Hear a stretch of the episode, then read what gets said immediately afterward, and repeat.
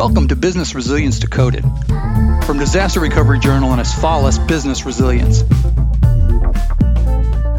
Now, here's your host, Vanessa Vaughn.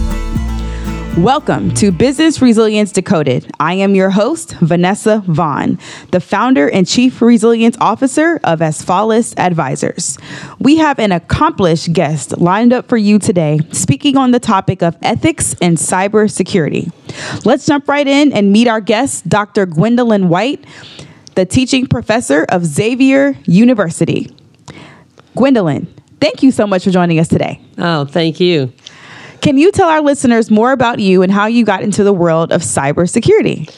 Well, I, I, can go all the way back to high school. I've been on the world for a little bit of time here. And so in high school, I've always liked computers. And so we used to have a room where we would go in and we learned how to program on DECwriters. and we wasted so much paper. But that's kind of how I got my start in computers. And I always did it as a part time side business.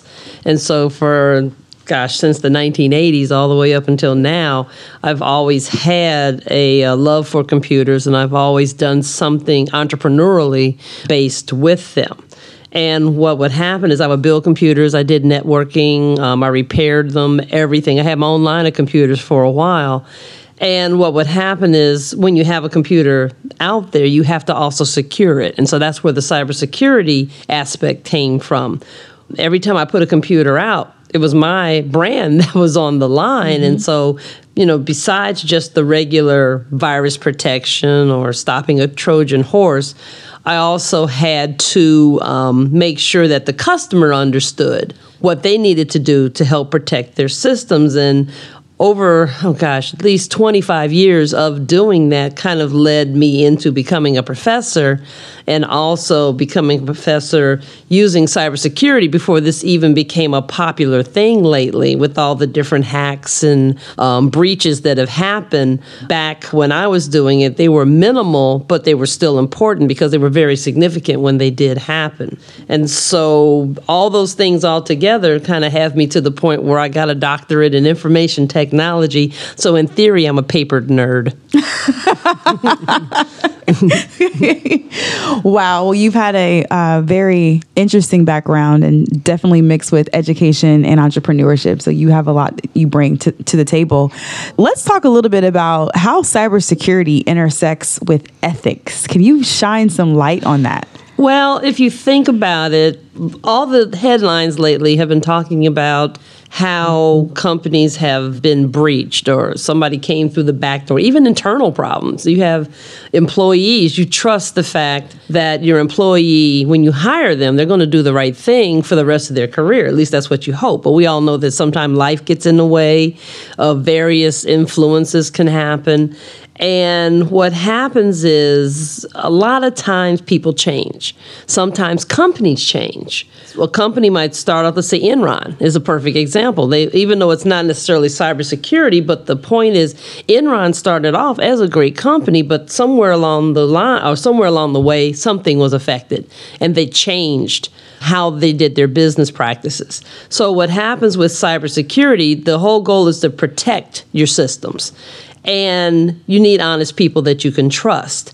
You have to hope that people do the right thing when you're not looking. And that's kind of how ethics and cybersecurity go together because you want to make sure that your policies, the people, um, your projection, everything that you do is ethical and it's correct. And also dealing with cybersecurity, you're protecting all of your systems because all it takes is one policy or one disgruntled employee to just have everything just go down the tubes instantly, like overnight.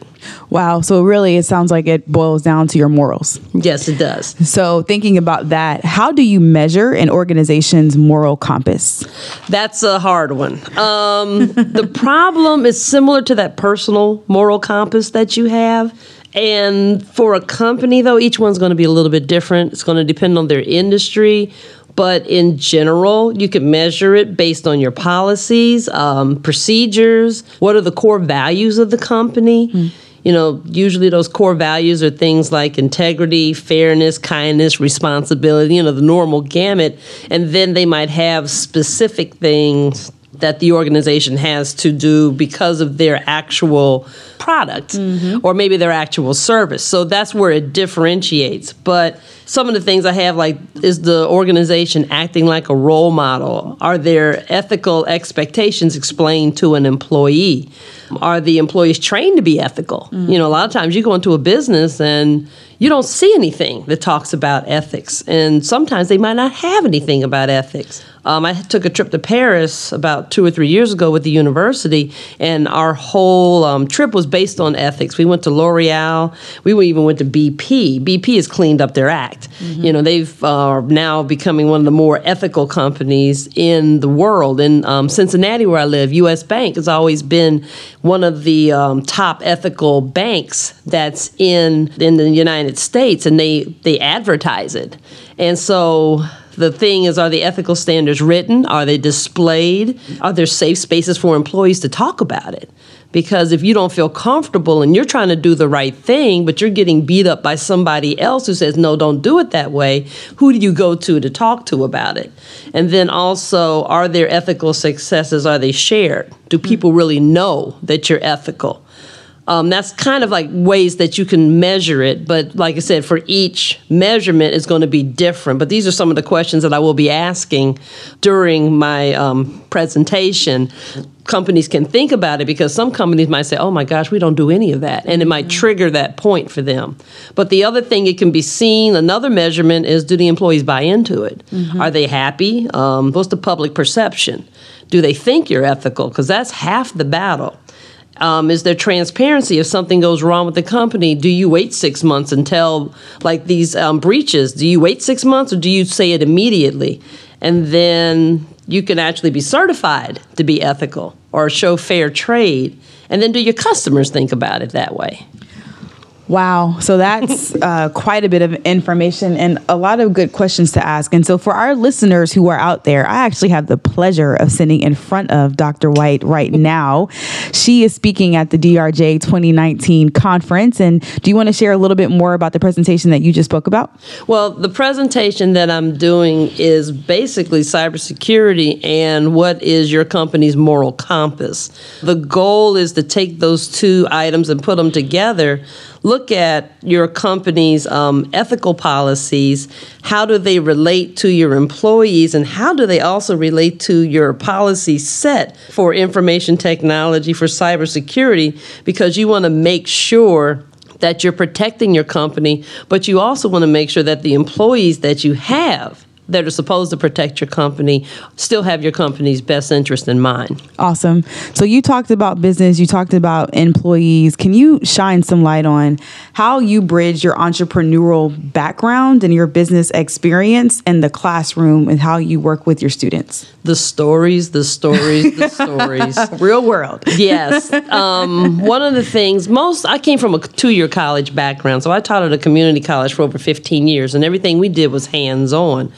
And so I'm taking that to the four year college, trying to change how four year colleges, instead of just putting you out there with no experience, I'm trying to get the students to have more experience in relation to, okay, we're training you to be a manager, but a manager needs to know what everybody else does. And so we're giving them that hands on experience. And so everything that I've done, I set up little labs for them to go in and totally destroy computers, and that's okay because they need to understand how it works.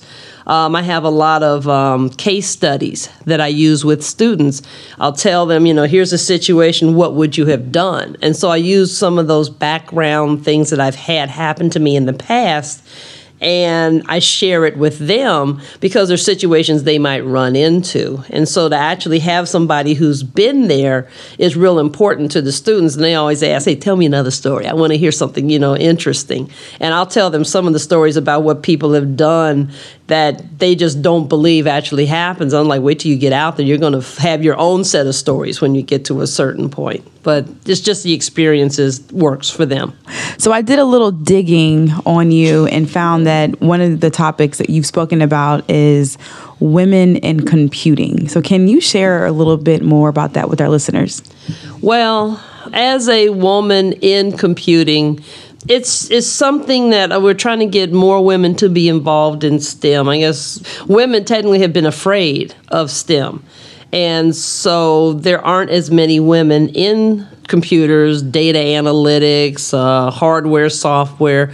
And one of the things was I wrote, it was a chapter that I have in a book that we just talk about the history of women and how they've actually contributed to IT, but also we want to um, make sure they understand that they belong there. Mm-hmm. And so when I write different articles or I talk about women in computing, I try to break it down to where it's going to be something that's basically real straightforward. It's not as hard as you think. You just have to get out there and do it and just how to prepare themselves.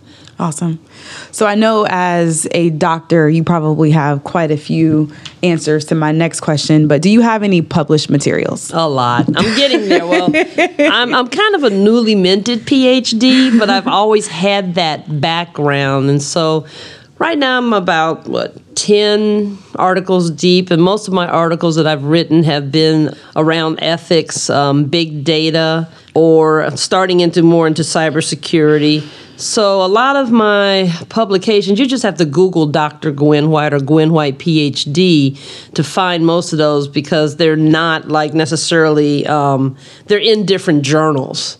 And so you would have to just Google my name to actually find the topic. And then, like I said, the one book was Women in Computing. That was a textbook. And then I also um, just finished a book or actually became part of a book with um, some of my other colleagues, which was responsible analytics and data mining and education.